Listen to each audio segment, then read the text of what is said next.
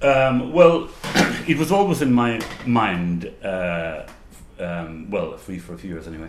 And then uh, Thomas Adès and the Los Angeles Philharmonic and the Barbican asked me to do something, and I gave them two projects, and uh, one of them was The Wilde, and um, that is the one they wanted. And um, so it all happened very quickly. I mean, it happened within almost like eight months or something like that, which is very fast, very quick for me to write an opera. And um, so I had to come to terms with it uh, then. And of course, many people would say, did say, what on earth could one, can you add to Oscar Wilde? You know, the, the text is so, um, they say, so perfect and cut glass and all of that.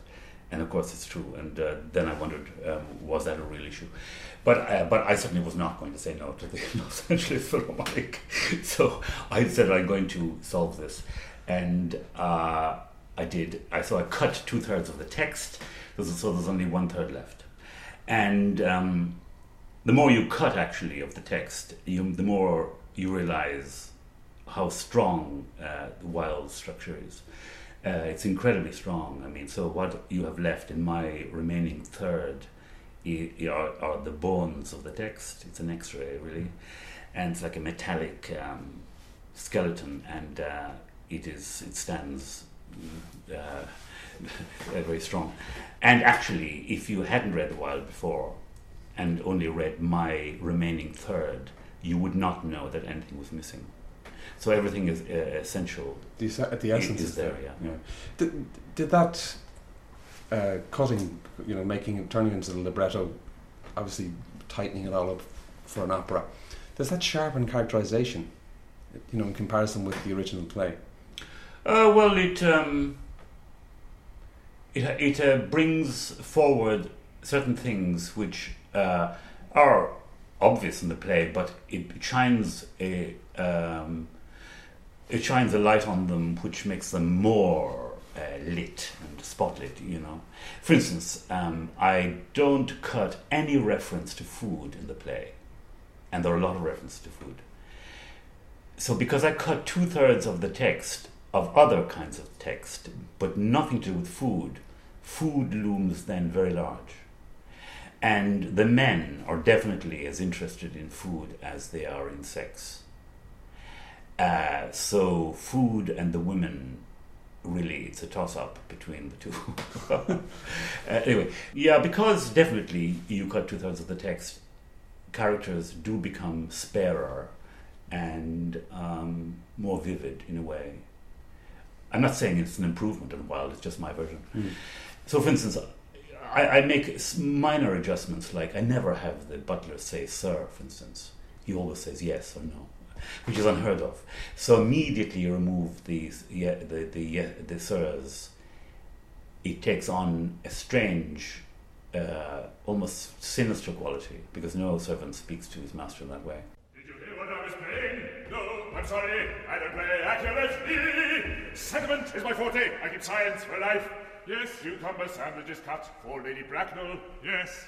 In terms of the play itself, Gerald, as you, you said, it you know it's a very famous text by Wilde, of course, and uh, it's a masterpiece uh, and all that. Does that get in the way at times? Did you ever feel like it's a bit of a shadow? You know that oh I can't do this or I can't do that or and not that you subscribe to I can't yeah. do this can't yeah. do that but but you know what I mean it, does it become iconic or no, I never felt that. I was never. I, I, I, I was all completely at home with the text. I was a little frightened of it at the beginning because I didn't know how to handle it yet, and so I was nervous of it. Its its fame and uh, and all of that, and I was wondering how on earth am I going to get around it, and. Um, that was a little bit scary at the beginning.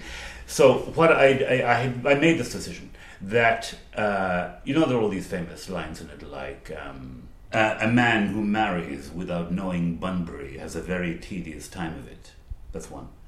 Another one would be the truth is rarely pure and never simple. Life would be very tedious if it were either in modern literature a complete impossibility. Okay, so I decided to have a chorus like, and they would deliver these famous um, lines as if they were hymns in a Bach passion. So the St. John's and Matthew Passion. They would be the hymn, like hymns, these hymns things, or like things held up in the placards in the crowd in the protest in the streets as well. So I did have this chorus. Freude, schöne Götter, Funken, Tochterhaus Elysium, See betreten Feuertunken, himmlischer dein Heiligtum. Deine Zauber binden wieder, was die Mut ist streng geteilt. Aller Menschen werden Brüder, wo dein sanfter Flügel weilt. Deine Zauber binden wieder, was die Mut ist streng geteilt. Alle Menschen werden Brüder, wo dein sanfter Flügel weilt. Alle Menschen werden Brüder, wo dein sanfter Flügel weilt.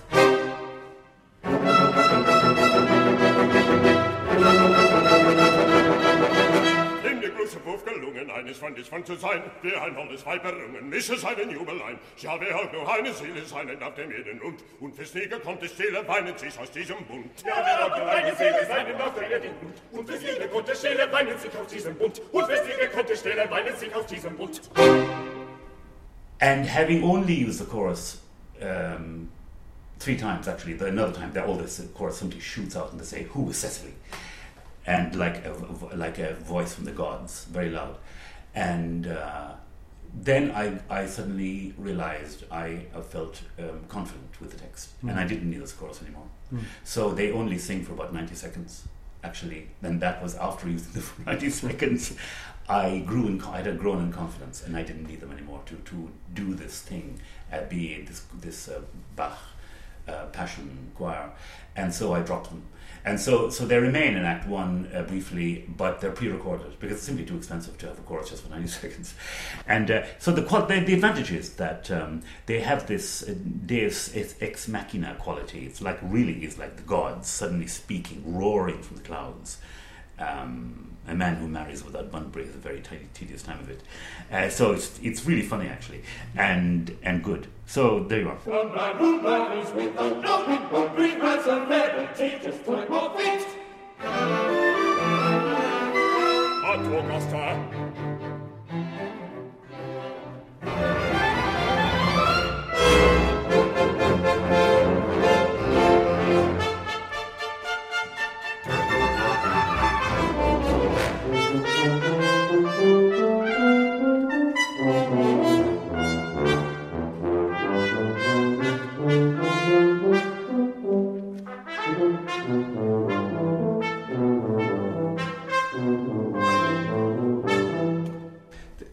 Did you, in any sense, have problems finding the right tone or the right color, the right key into this particular work? I did actually, and uh, and I can give you a specific specific example.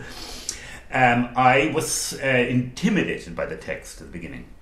That was in my choral period where I was using the Bach choir kind of thing, and I was determined to work at Wilde's level. I had this, you know, that I would uh, be at his level and do something as brilliant.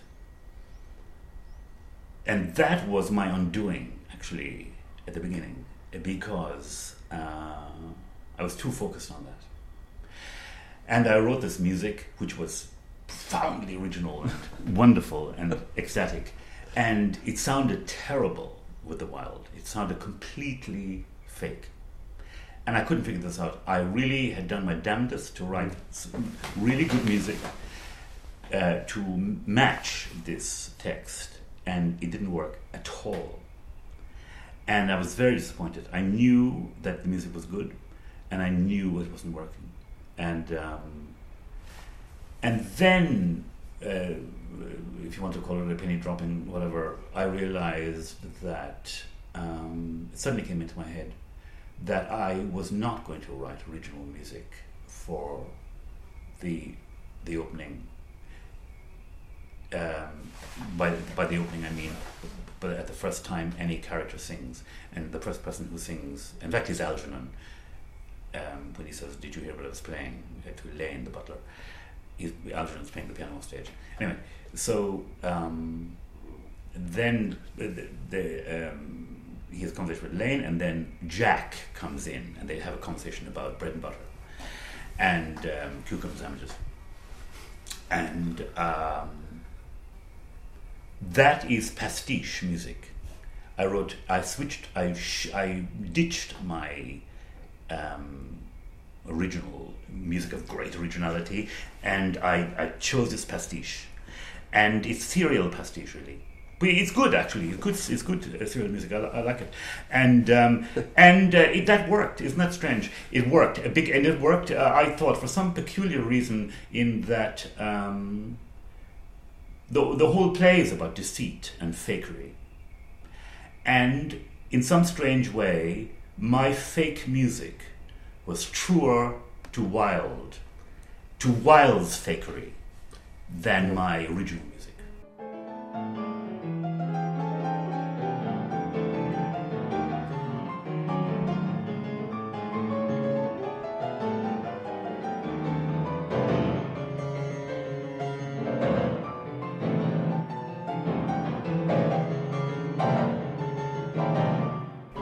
Fakery matched his fakery, and they suddenly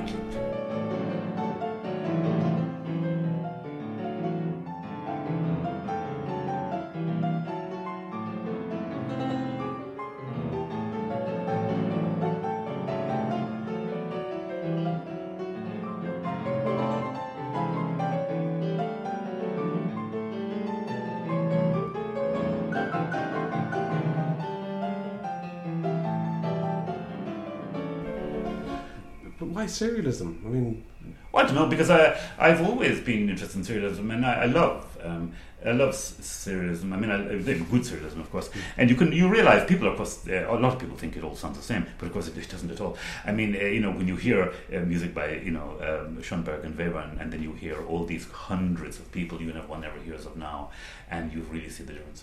And um, it's just like you know Mozart and Haydn. It's exactly the same. I mean, who do we think of now? We think of Mozart, Haydn, Beethoven, and Schubert. Not very many more of that stature, but there were thousands of composers working at that time. Thousands, you know. So it's the same with Schoenberg and Webern. There were thousands of people who were hopeless who wrote in, in serial music, and um, there you are.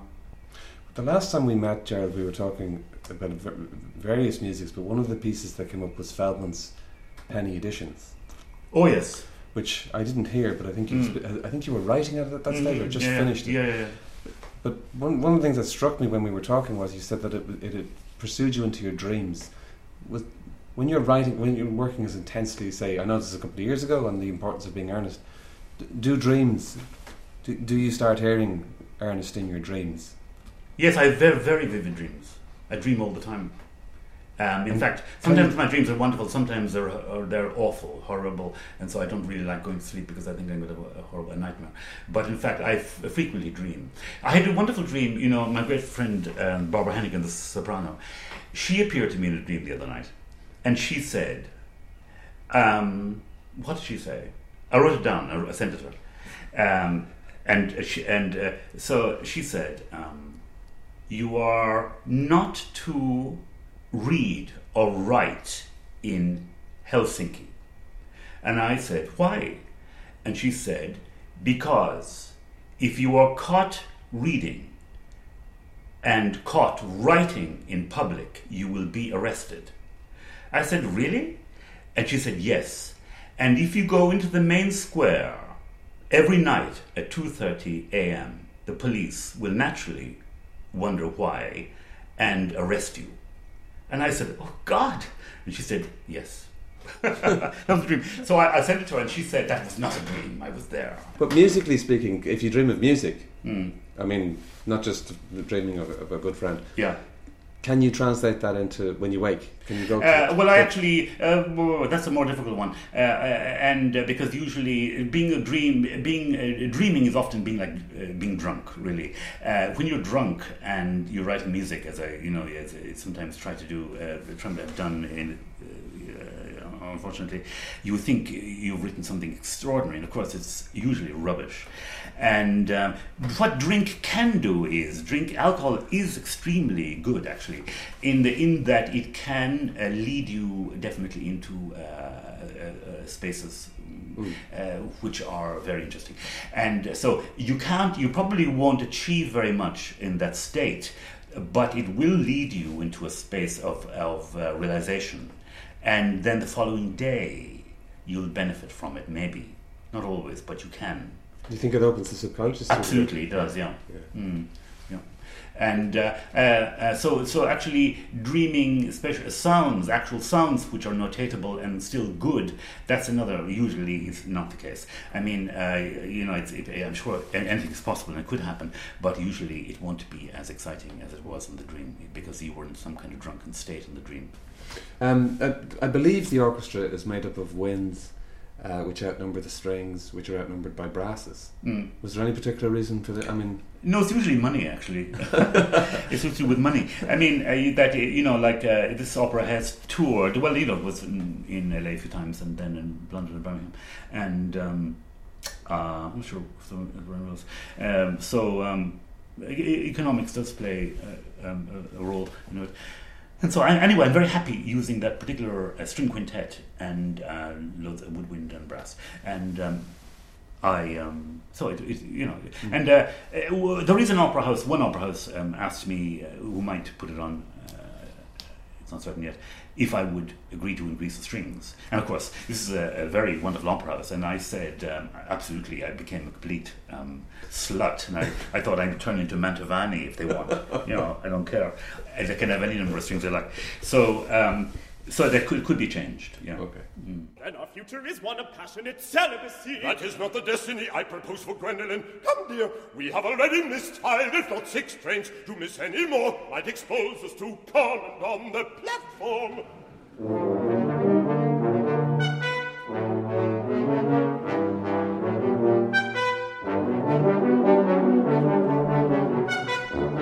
Everything is quite ready for the christenings.